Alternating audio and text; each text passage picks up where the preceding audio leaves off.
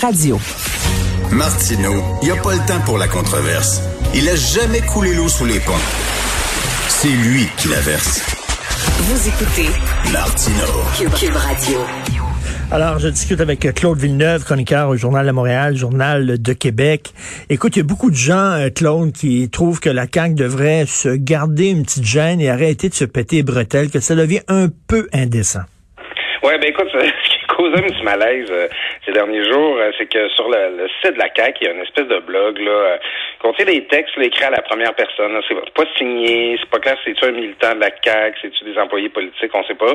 Puis là, ben, le, vendredi, le lendemain de la commémoration très sobre et très solennelle qu'on a faite pour les victimes de la pandémie, on a publié un texte là où euh, un caquiste, ou en tout cas, encore là, une personne non signée, euh, dit qu'elle est en train de lire le, livre d'Alex d'Alex Castonguay, là, puis qu'elle trouve que la CAQ, là, la pandémie, elle a bien géré ça en maudit. Là. C'est, c'est, écoute, c'est, c'est, c'est, des exploits dignes de James Bond ou de Mission Impossible, le, un, un, récit palpitant, c'est de la science-fiction qui est devenue de la réalité. Puis là, tu sais, il y, y, en beurre en masse. Là, c'est, c'est, sur le site de la CAQ, finalement, on a un caquiste qui nous dit à quel point la CAQ est extraordinaire pour gérer la pandémie. Ben oui, ils ont même écrit là, quelle équipe aurait pu faire mieux? Ouais, attends, attends une minute. Là. Moi, j'ai parlé à Paul Brunet le jour de la commémoration des victimes de la COVID. Le Paul Brunet, tu connais le Conseil national de la protection des malades. Et lui dit, euh, je m'excuse, mais j'espère que le gouvernement va garder profil bas parce que euh, quand même, là, ils ont, ils ont, pris des mauvaises décisions là, euh, de prendre les, les gens dans les hôpitaux, les personnes âgées, les mettre dans les CHSLD, de permettre aux employés de CHSLD de passer d'un centre à l'autre, zigonnage avec le masque, zigonnage sur le ventilateur dans les écoles euh, on se souvient quand il y a eu des éclosions dans les bars en juillet dernier, euh, le, ministre de la Santé le savait même pas. Bref, ils n'ont pas de quoi se péter bretelles.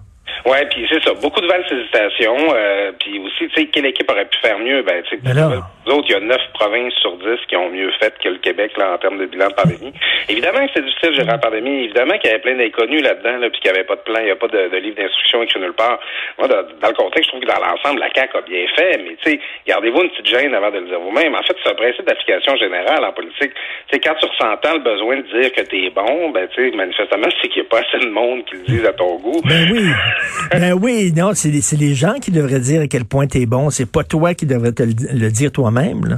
Oui, puis ben, tu sais, ils ont un taux de satisfaction au-dessus de 70% de sondage en sondage, quelle que soit la maison. À un moment donné, euh, tu sais, leur crédit de pandémie long, euh, tu sais, c'est pas en s'en donnant davantage qu'ils vont améliorer leur situation. Au contraire, moi, je pense que dans la recette de la CAQ, dans la recette de, gagnante de François Legault, il y a beaucoup l'humilité de François Legault, là, qui est pas un gars qui fait des shows boucanes, qui est pas... Mm un gars qui se pète trop les bretelles. Moi, puis d'ailleurs, hier, François Legault a été interpellé sur ce texte-là paru sur le blog de la CAQ, puis il dit, il dit Ouais, j'en ai entendu parler, je l'ai pas lu, il paraît que c'est pas mal venteur, c'est pas trop mon style. Ah, ah, ben ça, je ne savais pas ça. Ben ça, tant mieux, tant mieux. Donc, écoute, c'est pas lui, là, c'est quelqu'un de l'équipe là, qui, qui pensait que c'était bien bon. Parce qu'effectivement, c'est pas le genre euh, de, de, de M. Legault. Euh, et écoute, Alec Castonguay, là, qui est un très bon journaliste, qui a écrit un livre sur euh, toute la, la, gestion de la pandémie par le gouvernement à l'interne, puis montrer comment ça se passait, tout ça. Lui aussi, il doit pas vraiment triper de voir son livre instrumentalisé politiquement. Oui, mais c'est ça. D'autant plus que euh, Alec Castonguay, dans son livre, il, il montre les coches mal taillées, là, il montre là, les hésitations qu'il y a eu, puis les choses qu'on a mal faites. Là, c'est, c'est pas un livre. Euh, en fait, c'est que quand, quand tu, lis le papier euh, de, la CAC qui parle du livre d'Alec Castonguay, t'as l'impression que c'est un publié reportage là, sur euh, qui chante les mérites de la CAC. Mais Alec a quand même fait un, livre qui a une distance critique beaucoup plus grande que ça. bon, il parle beaucoup aussi de gens qu'on ne connaît pas dans son livre, Alec, des gens qui font pas de la politique, des hauts fonctionnaires, euh, Yves Ouellette, le secrétaire général du gouvernement du Québec, pas une figure connue du grand public. Parle de ça. Bon, dans, l'article de, de, de, la CAQ dont on parle, euh, l'auteur il dit que c'est eux les véritables héros, là, ces gens-là là, qui ont déjeuné, dîné et soupé au travail pendant la pandémie. Imagine Richard, tu sais, prendre son, son déjeuner, faire son ordi, comme euh, je fais tous les matins en, me préparant pour te parler. les, les héros de cette crise-là, c'est les travailleurs de la santé, c'est la première ligne, c'est les anges gardiens. Je pense que même, en fait, c'est ça qui ça me fait dire que c'est pas des gens proches de François Legault. Euh, pas son rédacteur de discours qui a dû écrire ce, texte-là. Parce Écoute, que... Euh, aurais-tu vu ça, toi, pendant la crise du verglas, là, soudainement, que là, le, le, PQ, là, on dit, hey, on est bon, hein? Moi, on dit qu'on est bon. Hein? Mais le parallèle que j'ai connu, c'est, euh, Pauline Marois, moi j'étais à ses côtés lors de la crise de lac mégantic. Euh, on, on, comptait les corps. Là. En fait, on n'en trouvait pas. C'est plus ça la réalité. Il y a plus de 40 personnes portées disparues. Parce que ça aurait été un bon moment pour aller dire, là, hey, nous autres, là, on l'a l'affaire, on gère ça sur le terrain. Euh, c'est pas le temps de se distribuer des thumbs up. Là. Non, non, non, effectivement. Puis, euh, écoute, euh, question que je pose à à peu près tous mes collaborateurs. Euh, les, les, les travailleurs de la santé qui veulent pas se faire vacciner. Qu'est-ce que tu fais dans le milieu de la santé d'abord? Si ces gens-là devraient perdre leur job ou on devrait les obliger à se vacciner, tu travailles à la santé, tu te fais vacciner, voyons donc. T'as aucun mot du bon sens, Richard. Puis la raison pour laquelle ces gens-là ne perdront pas leur job, c'est qu'on est en pénurie.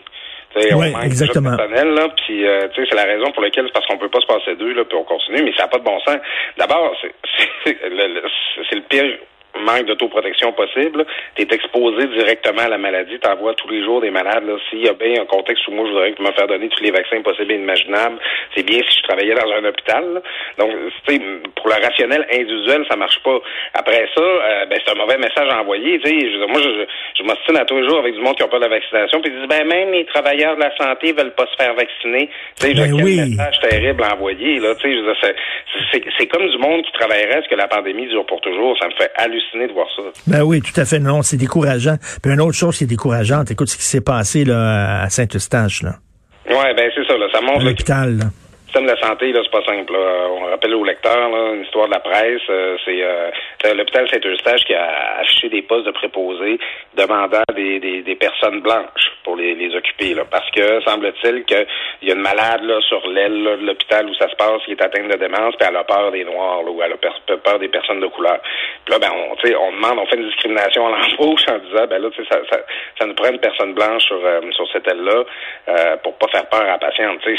Alors, voyons, ouais, voyons, ça n'a pas de maudit bon sens. Ça a l'air qu'il y a des troubles cognitifs, puis quand elle voit une infirmière noire, à capote, puis elle devient agressive, puis tout ça, OK, c'est une chose, mais là, de dire de dire, ben là, on va demander à avoir une infirmière blanche, puis voyons, ça n'a pas de sens. Mais eux autres, ils disent, ils en font déjà des accommodements. Par exemple, si une femme ne veut pas se faire, euh, je sais pas, laver par un homme, ils vont faire un accommodement. Donc, ils dit, ben, ils ont dit, pourquoi pas faire un accommodement dans son cas, elle?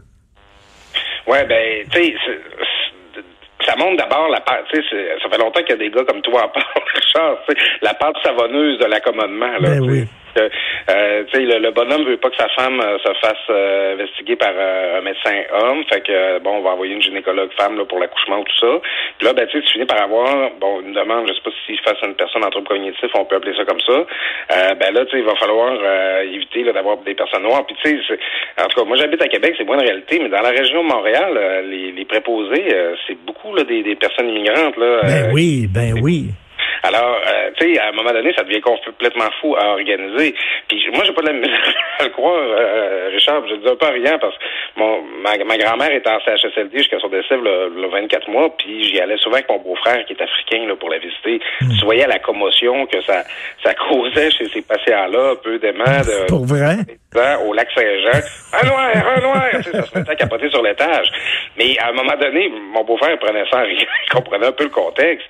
Mais à un moment donné, euh, c'est que le, Québec continue d'évoluer même pendant que ces gens-là sont hospitalisés. Là, alors, il euh, faut aller de l'avant. Mais c'est sûr que euh, une personne demande qui, qui, qui, exprime son racisme parce qu'elle a plus de, elle a plus d'inhibition, c'est pas en lui envoyant une gang de woke faire sa rééducation que tu vas la convaincre d'être tolérante. C'est pas comme ça. non, mais puis en terminant, écoute, les deux infirmières, là, que il y avait une patiente autochtone qui euh, s'appelait Jocelyne Ottawa, si je me souviens bien, puis on dit on va t'appeler Joyce, toi on va t'appeler Joyce en, faisant référence à Joyce et Chacoan. Tabouin. Tabouin. Ben, ça montre que, écoute, le commentaire le plus intelligent que j'ai entendu hier, c'est Yann Lafrenière, le, le, ministre des Affaires autochtones, qui disait, tu sais, on donne des formations contre le racisme, mais c'est pas un vaccin. C'est mm. pas parce que tu as, assis quelqu'un dans une salle de classe, comme ils font Radio-Canada, pendant huit heures de temps là, pour lui dire d'être fin et de pas être raciste, que cesse de l'être subitement. Il y a des milieux où c'est solidement implanté. Autre exemple, c'est de, de, de, de, bon, ma jeunesse.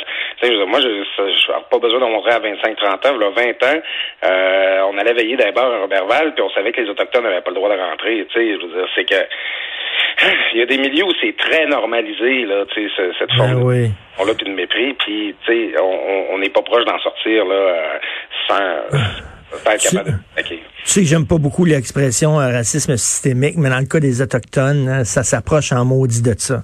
Merci beaucoup. Merci, Claude. Bon, à bientôt, Richard. Bonne journée, à demain. Salut.